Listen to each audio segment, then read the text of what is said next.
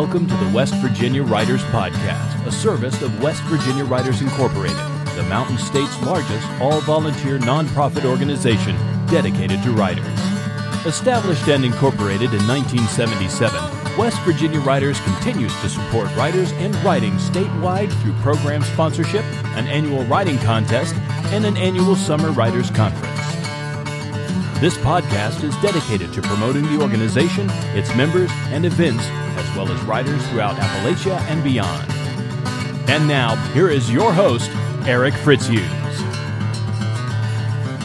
Thank you, Gertrude and Ola listeners. Welcome to episode 70 of the West Virginia Writers Podcast. I am your host, Eric Fritzius. Well, today's podcast marks not only the final podcast of 2014, it also falls in proximity to the opening date of our annual writing contests. As in accordance with tradition, we like to use this contest proximate episode to interview the coordinator of our organization's annual writing contests to get the skinny on the changes and new categories being offered in 2015. Before we begin the interview, however, I would highly suggest that you go and print out a copy of the contest entry forms for both the Adult Writing Contest and New Mountain Voices Student Writing Contest, all of which can be found at the contest website wvwriters.org slash contest.html. You can also find them at our podcast page, podcast.wvwriters.org. You might need these in order to refer to the rules and regulations that are mentioned during today's podcast. Our contest coordinator this year is a returning guest to the podcast, mostly because he's served as the contest coordinator for the past two years. He's a former secretary and also former president of West Virginia Writers Incorporated, and if you've been to our summer conferences, you've probably seen him during Friday night entertainment or as part of the awards banquet ceremony. In addition to being a writer and a playwright, he's often seen as an actor with the Greenbrier Valley Theater in Lewisburg, West Virginia, and will be seen as an actor and a director for the New Voices Festival of Plays, February 5th, 6th, and 7th. Now, for the past few years, we've spoken to our contest coordinators via telephone. However, due to the poor sound quality that often causes, we've been lucky enough this year to have this gentleman in for an official one on one sit down interview here in the Mr. Herman studios. So I'm going to scooch over here to the other side of the table and seated across from me, please welcome Mr. Eric Fritzius. Eric, welcome to the podcast.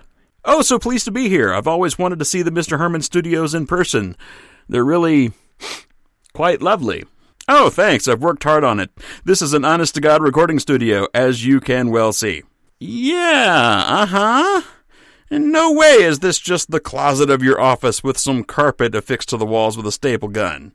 Eric, perish the thought. I would never dream of being so half assed. Now, before we get to the descriptions of the contest categories for 2015, let's talk a little bit about the contest in some general terms. Sure thing, Eric. The contest began back in 1982, so that makes the 2015 contest the 33rd such contest in the organization's history.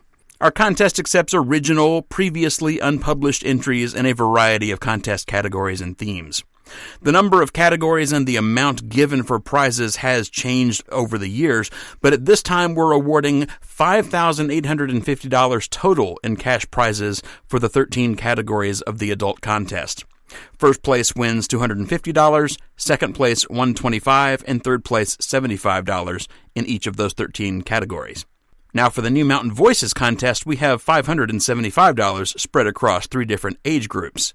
The age groups there are grades 1 through 5, 6 through 8, and 9 through 12, and each of those age groups gets a first, second, and third place prize, with first being $100, second 50, and third place $25. What are the categories for 2015, Eric? Well, as we mentioned, there are 13 categories. Let's talk about the first few that carry over from year to year. So we have short story, which is a traditional category for us. You can submit short fiction of up to 5,000 words.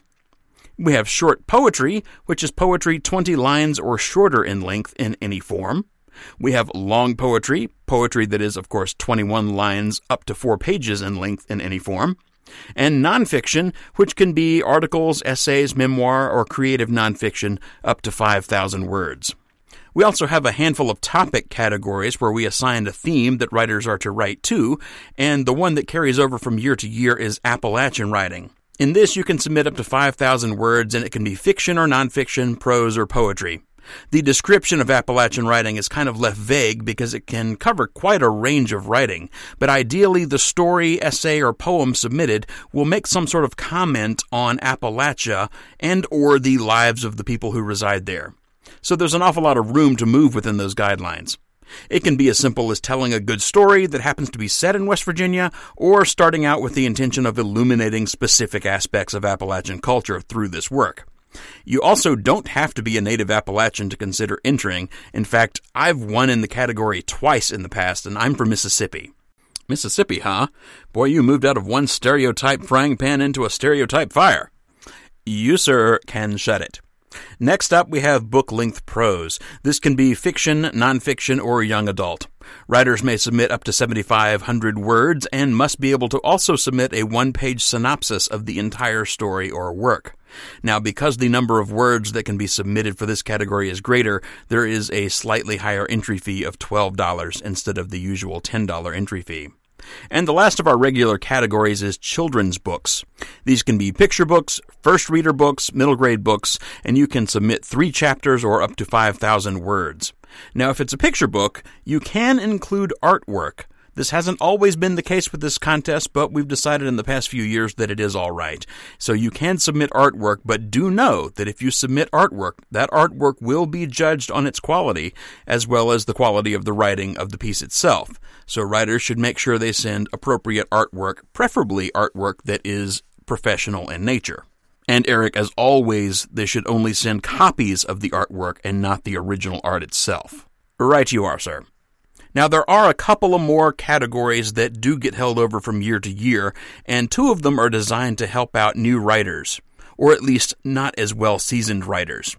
Let me back up. Because some of the categories that we have in the contest will have seasoned writers competing in them, we basically offer two categories called the emerging writers categories for writers who are not as well seasoned, let's say.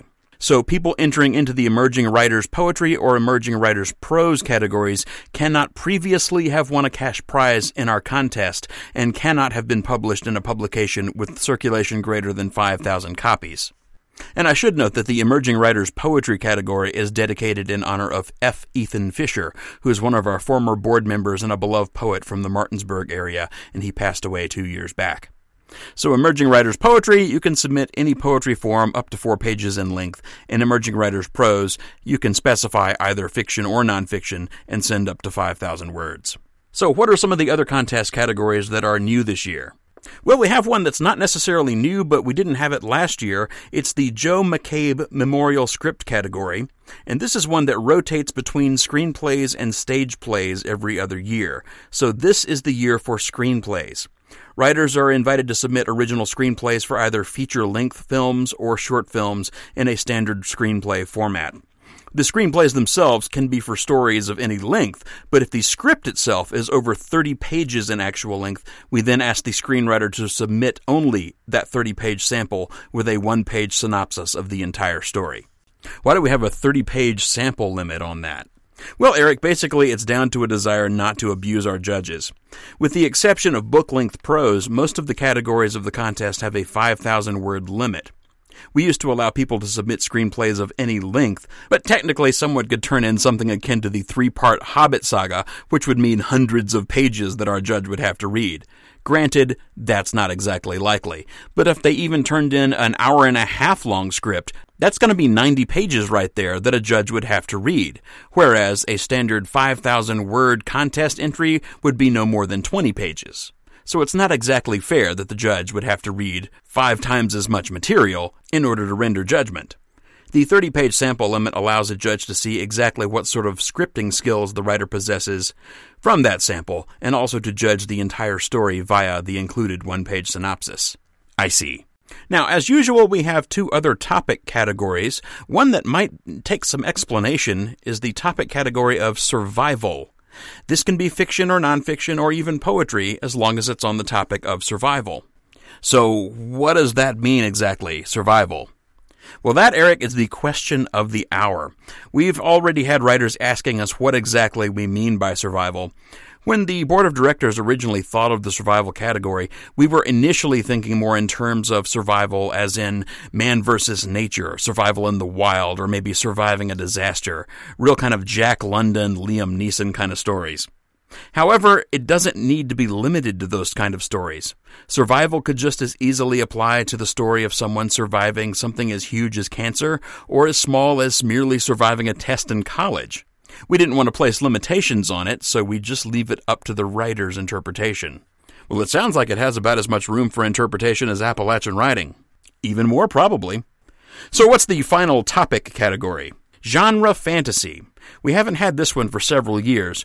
This will be prose fiction stories that are either set in a fantasy style world or that have fantasy elements as part of the story. So, what exactly does fantasy cover?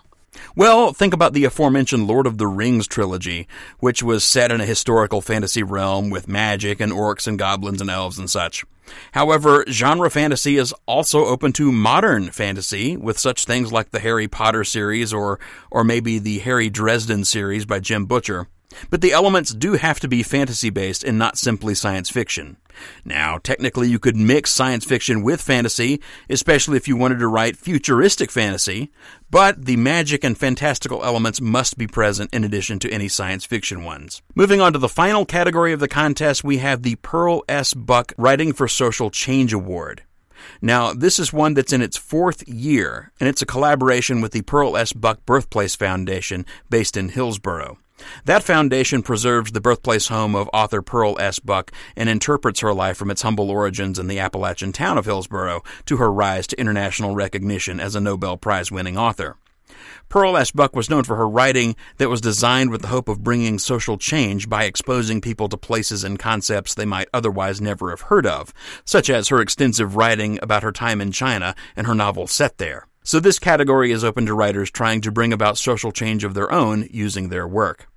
They can submit nonfiction or poetry up to 5,000 words on a topic related to social change. So, what is the fee structure for the adult contest, Eric? It's the same as it has been for the past few years $10 per entry, except for book length prose, which is $12. And how long will contest entries be accepted? Glad you asked that. The contest accepts entries from January 2nd, 2015 through March the 15th.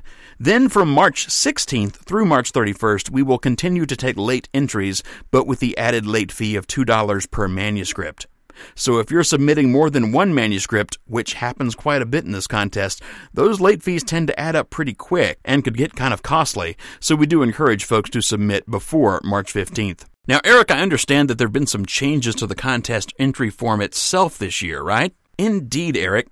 Since I've been the contest coordinator for the past couple of years, I've been able to see some patterns in the submissions to the contest, some of which are not always positive.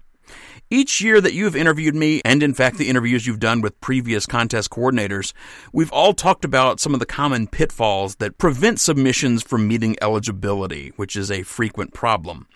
Sometimes it's because the word count gets left off of the title page when it's required to be there, or maybe the contest category gets left off and it's not as obvious from the contest entry form what piece submitted goes in what category. Sometimes it's simply that the writer forgot to take their name off of the story before submitting it. In each of these cases where a submission might not be eligible as submitted, I contact the writer and work with them to get the things fixed or resubmitted. Or in the case of names being left on manuscripts, I just white those out with some correction tape and recopy that page, so I don't even need to contact the writer at all. I basically just want everyone who enters to know that I've got their back, and I'm not going to reject something just because there's a minor error that can be fixed. In fact, we only had one entry rejected last year, and there were some pretty big extenuating circumstances in that case, and I both returned that manuscript to the writer and refunded their entry fee. But all of this repair work takes time. And sometimes it may only take a couple of extra minutes, and other times it requires a lot more time. All those extra minutes start adding up on top of the time it takes to process the hundreds of contest entries that we get each year. So you can see why my beard is now so gray. Oh, but it is well groomed, I should say. Oh, thank you, Eric. Yours too.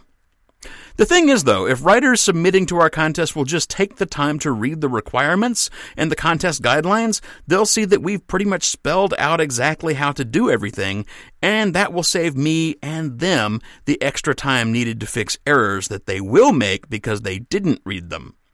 Since it seemed to be happening so frequently last year, I had to examine what causes there might be for this.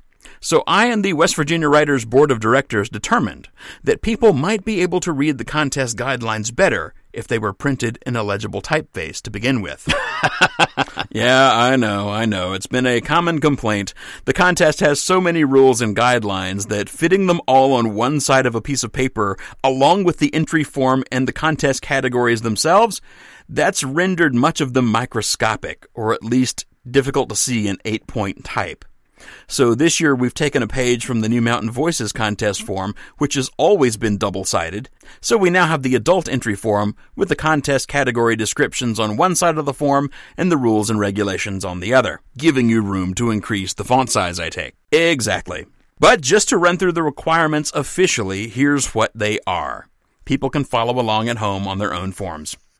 Eligibility. The contest is open to West Virginia residents and current members of West Virginia Writers Incorporated, and that includes members who don't live in West Virginia. Entries must be original work of the entrant and must comply with category descriptions, limitations, and procedures. Adaptation of the work of another writer is not eligible. Works that have won a cash prize in any past West Virginia Writers competition are not eligible. Published works or those accepted for publication prior to January 1, 2015 are also not eligible. A work will be considered published if it has been printed in a publication with a distribution of 1,000 copies or more, or if it has been published on a web page that has received or could receive 1,000 or more viewers annually, or if it has been independently published via a print on demand or ebook service. Now, Eric explained this rule because it's one that was only instituted last year, and we might need to cover that a little more in depth. Correct, Eric.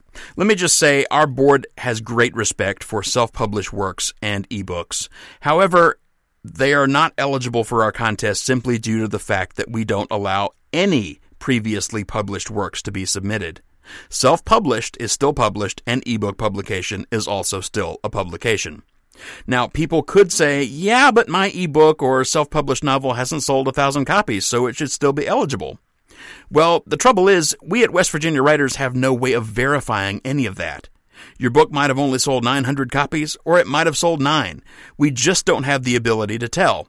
But if it's available for sale on Amazon or Kindle, then it has the potential to have sold over a thousand, or have more than that number of people view it internationally. So we have to disallow any form of publication. And the caveat to that, Eric, is that according to the rules, if less than 25% of an entry has been published, it will be considered unpublished. How does that work? Well, Eric, that's actually going to be a rare occurrence. That sort of rule would kick in probably only if someone wrote like a news article that they later expanded into a book, or maybe a short story that was expanded into a novel. There is one final eligibility requirement, too, that there is no eligibility age limit. This means that even a fifth grader could enter something in this adult contest if they so choose. Now, a fifth grader entering the contest would be competing with adult writers for the most part, so they would have that going against them. But we actually had an eighth grade writer last year named Anastasia Knudsen, and she won second place in the book length prose slash young adult category. So it does happen. It all just depends on the quality of the work. Alrighty, Eric, let's switch our focus to the New Mountain Voices Student Contest. What is the New Mountain Voices Student Contest?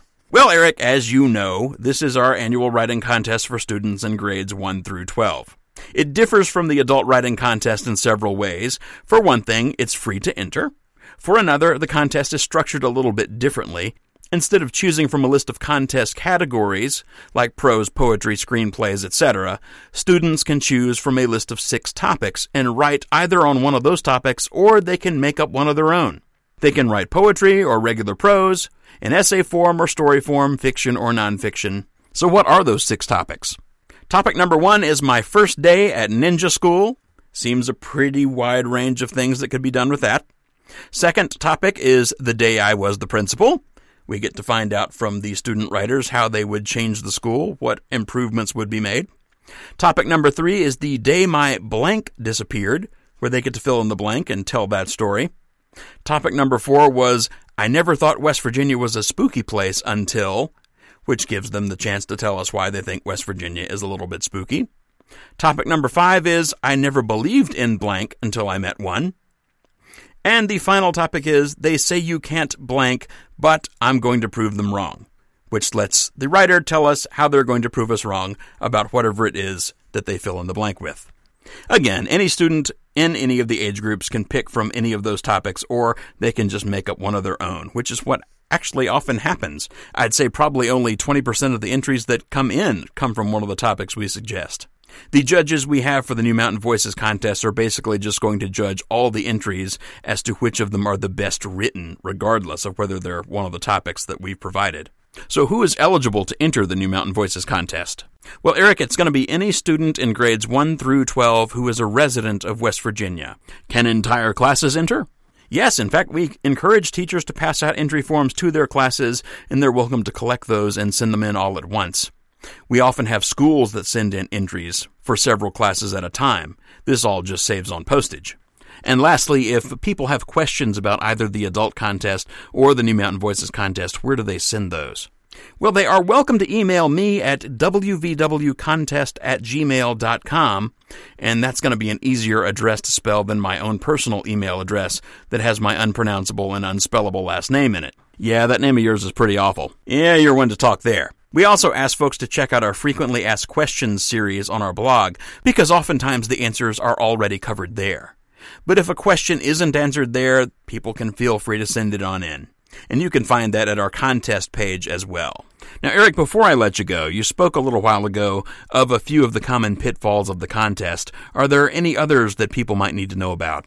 Well, Eric, there is, of course, the standard don't put your name on your entries. That was a huge problem for us two years ago, where probably 20 people managed to leave their name on their entries. But last year, it only happened twice. And one of those people who did it was in the second grade, so I kind of gave her a pass. If it happens, it's no big deal. I just white it out, recopy that page, and slap it on the front. No need for contacting the writer at all. Another issue that has come up, though, are people who try to submit more than one poem or a collection of poetry to one of our poetry categories, or just to one of the categories in the contest. So, for instance, while it's perfectly acceptable to submit a poem to Appalachian Writing, you're not allowed to submit a collection of poetry to Appalachian Writing. We just don't have a category devoted to collections of poetry, and it wouldn't be fair to people who have paid their $10 to submit their one poem for someone to submit five. So, in those cases, I've had to contact writers before and tell them, please just choose one, and we'll take that one. Other common poetry mistakes are submitting poems to the short poetry category that have more than 21 lines when the rule says it has to be below 20. In this contest, we count actual lines on the page, not just actual sentences. These are all errors that I catch, and I always make every effort to communicate with the writers to fix those issues and get their entries resubmitted properly. But again, fixing all these errors does take a lot of time, and is also difficult to do when writers don't supply adequate contact information, which is my next point. If you're going to submit to this contest, please submit as much of the contact information as you can that's on the form. If you have an email address, please do include it on the entry form. I'd really rather not play phone tag for two weeks in order to get something fixed. But if you do include an email address, also please make sure that it's a valid one. I've actually received entries with email addresses written in perfectly legible print that I have tried to send an email to and it bounced the moment I sent. That said, including a phone number should be a prerequisite altogether. Fixing errors gets even more problematic when I have to physically mail questions to a writer because they didn't include email or phone. West Virginia Writers is not an organization that ever gives your contact information away to other parties, so you're safe to provide it on the form. And speaking of contact information, had kind of a unique situation last year where a writer submitted an entry that wound up winning third place. I mailed out their prize money and their winner's certificate a couple of days after the awards banquet. However, between the time they entered in February and the time they won in June, that writer had actually moved to another state, and their certificate and check did not forward on to them there, nor did it bounce back to me. So, once we found out about this situation three months later, we had to do a bunch of research and make sure that the original prize check had not been cashed before we could reissue a new one. Everything turned out to be fine, but I would never have known about this had the writer not emailed to ask where his prize was. My advice to anyone who knows that they have a move in their future would be to always drop me a note with your new address as soon as you know what it's going to be. Wise advice, Eric. Now, will winners be notified in advance of the awards banquet so they'll know whether or not to come? Well, no and yes. New Mountain Voices student contest winners are indeed notified in advance in case they'd like to come and be acknowledged at the banquet. But the first chance for adult winners to learn of their win is going to be at the awards banquet itself. Now, possibly touchy subject, can writers contact the judges in any way? No, Eric, they may absolutely not. Contacting a judge regarding a contest entry or for any other reason is one of the few things that will immediately disqualify a writer. We had a case two years ago where a writer contacted me about a screenplay she was hoping to submit and then casually mentioned that she had already contacted the judge for the screenplay category to see if they could recommend an agent to represent this writer should the script happen to win. I then had to inform this writer over the phone that the script was now disqualified. I only bring this up because screenplay is once again one of our contest categories this year. Well, Eric, thank you so much for joining us on the podcast today and taking time out of your busy schedule to come all the way into the studio. My pleasure, Eric. Thanks for having me. It was a nice walk up here from the sofa.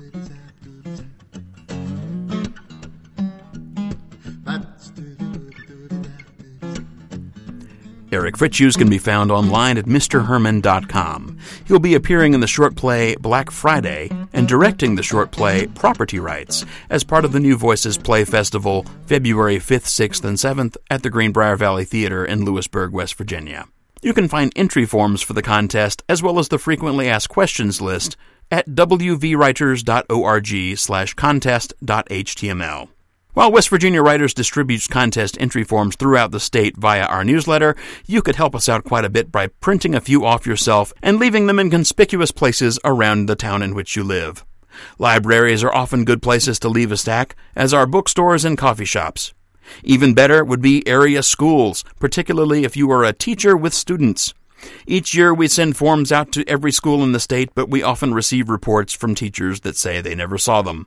So if you are a teacher or know one, please share the New Mountain Voices student contest form with them and be sure to point out that it is free to enter. Well, we are by no means done with contest related podcasts for this season. In fact, we have four more of them coming up between now and the end of the contest acceptance period. I made several recorded live readings of some of our contest winners from 2014 as they read their pieces that they won for at the Greenbrier Valley Theater's Literary Tea Series back in September and October, so we'll be bringing you those here in the coming weeks. Our opening voiceover was provided by Marcus Vowell. Our show's theme music is used with permission by its composer Pops Walker, whose albums can be found on cdbaby.com. This podcast is a production of Mr. Herman's Production Company Limited and was recorded at the Mr. Herman Studios atop a hill in Greenbrier County.